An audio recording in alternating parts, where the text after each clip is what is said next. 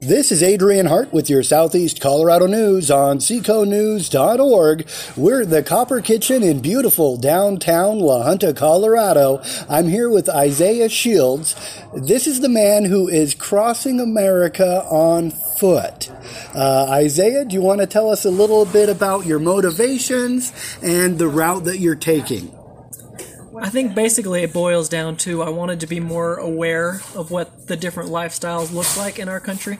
Okay. So I wanted to be able to see some of these people that live in various parts of our country firsthand, be able to sit down to dinner with them, hear about their lives, and understand why they care about the things they care about. And I figured at the end of my life, I probably wouldn't regret having done this. And I'd probably remember it for the rest of my life. Uh, how old are you and where are you from? I'm 28 years old, Okay. and my father served in the Air Force when I was growing up, so we moved a lot.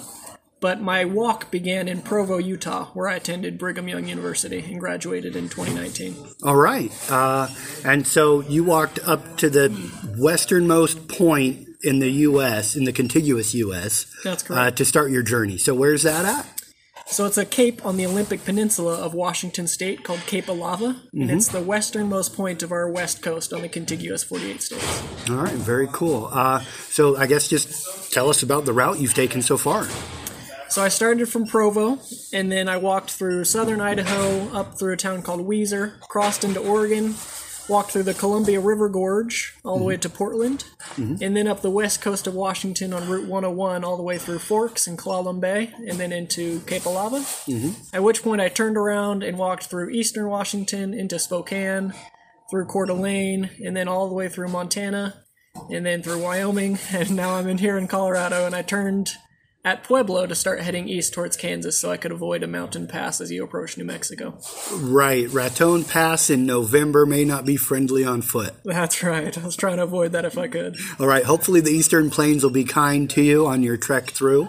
I hope so. By the time I get there, it should be a little warmer. Okay. So we've uh, we we know you've got a place to stay tonight.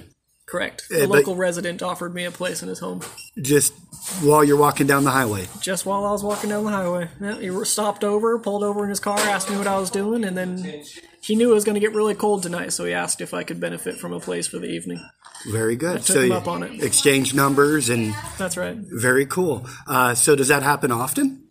Fairly. I mean, not every day, but if I as I approach population centers, occasionally I have a sign on my cart so people can look up what I'm doing real quick on YouTube, and if they find it interesting, I've been approached by uh, a number of people as I approach towns who have offered me places to stay. Yep.